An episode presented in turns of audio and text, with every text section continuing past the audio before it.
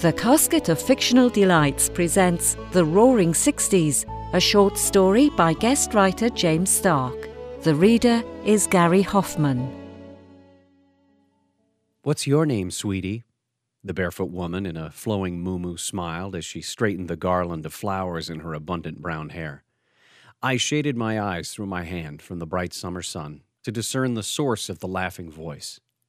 What I found was a portrait of a round face with green eyes, sourcing a bright smile through red lips and white teeth.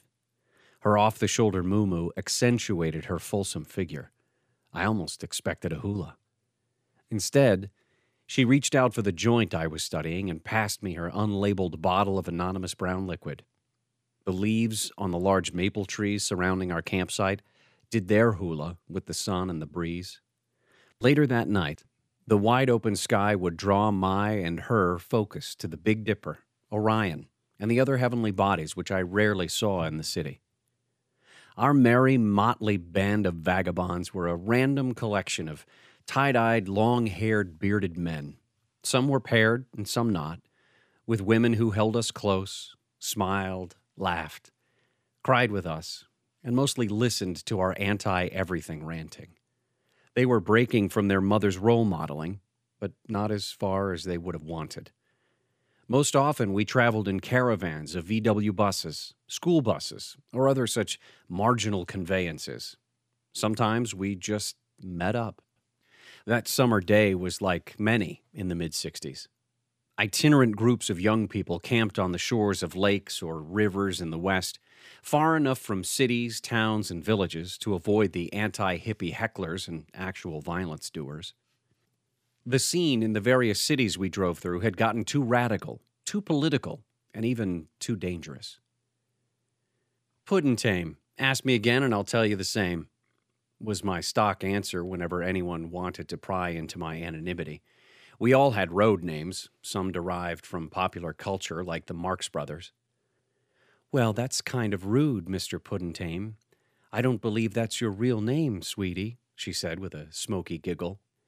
Now, my real name is. At which point, I reached a hand over her mouth and shook my head. No, I said. No real names here. Not now, not ever.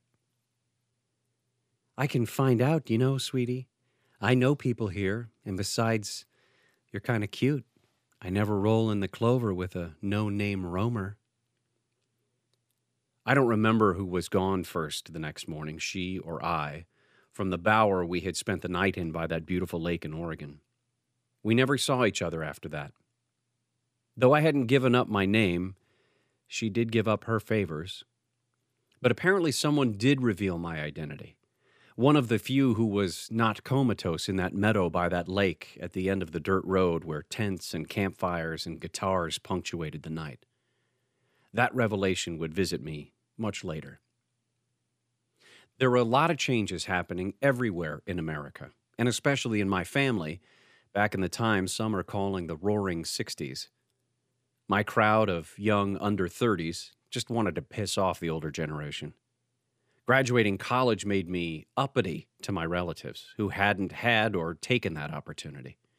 My ponytail got a lot of abuse and threats with scissors. But the topper was when I burned my draft card while I was in the chorus of other long hairs chanting something about the president, LBJ.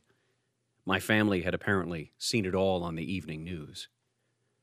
It's your damn duty to serve your country, my dad, uncles, and older brothers yelled into my ears through my long hair. We did it. Why are you so special? Are you that chicken shit? They wanted to know.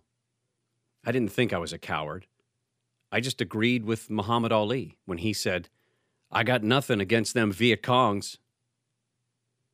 But the dogs of war were in hot pursuit, and I had dodged and ducked and run so long that I missed out joining a National Guard unit to hide in and the Peace Corps had no more empty countries to volunteer in. I sure as hell didn't have time or the inclination to get a marriage deferment. Besides, the government was moving the goalpost of deferments about every month. I had considered lighting out for Canada when my draft lottery number came up, and I was called in for a draft physical. After waiting mostly naked in lines of other nervous young men who were convinced their lives as they knew them were about to end, the docs checked my urine and blood sample and even x rayed my feet. I dressed and waited an eternity until my name was called. A young doctor waved me over to his table and presented me with his findings. You have flat feet, he said apologetically. I'm sorry to inform you that none of the military branches will be able to use your services. I was still fastening my bell bottom trousers when I stopped, looked into his very young face, and asked, Does that mean? Yep, he said. Rest assured, your boots will never be on the ground over there. Hell no, I won't go. Didn't have the same cachet for me anymore. All I could continue to shout was, Hey, hey, LBJ, how many boys have you lost today? So I stopped watching Dan Rather report on the corrupt government in Vietnam and closed my ears to the body counts after I recognized names and faces in the newspaper from my school classes. And I continued to get high and dropped farther out of what was still the mainstream. But I maintained a distant solidarity with the guys in uniform who didn't have that option. Eventually, I grew older and maybe a bit wiser. I went back to school, collected a few more degrees, and put myself on the corporate market. In order not to be outed in graduate school or on the job, I stored, uh, even hid the old pictures of the protest uniforms of long hair and bell bottoms. One never knows when evidence of a past life might cause concern in a future one. But memories are memories, after all. All that history had recently been lurking in the dark corners of my memory when one late summer evening, so many decades later, the doorbell rang, taking me away from the football game in my comfortable three bedroom, two bath suburban home all brought to me and my family by the middle class life I had acquired, with the help of those several college degrees earned after a career of protesting this or that social ill. Hello? Can I help you? I asked of the 30 something woman with the abundance of brown hair smiling on the other side of the screen door. Elliot Palmer? she asked, her voice rising to pose the question. That would be me, yes, I said, looking for the petition to sign or the donation envelope to fill. I think we're related, she said with a smile and added, Sweetie. I must have looked as dumbfounded as I felt.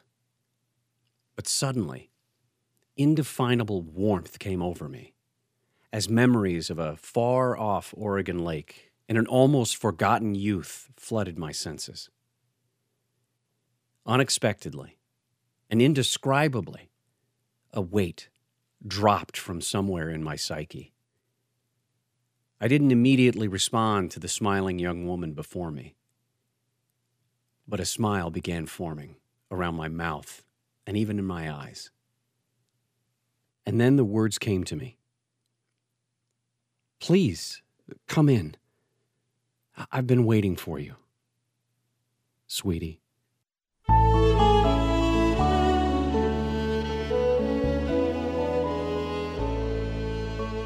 The Roaring Sixties was written by one of our guest writers, James Stark, and read by Gary Hoffman. There are more short stories and flash fiction on the website thecasket.co.uk. The Casket of Fictional Delights podcasts are also available on iTunes, Amazon Music Podcasts, Spotify, Google Podcasts, and many others. Thank you for listening.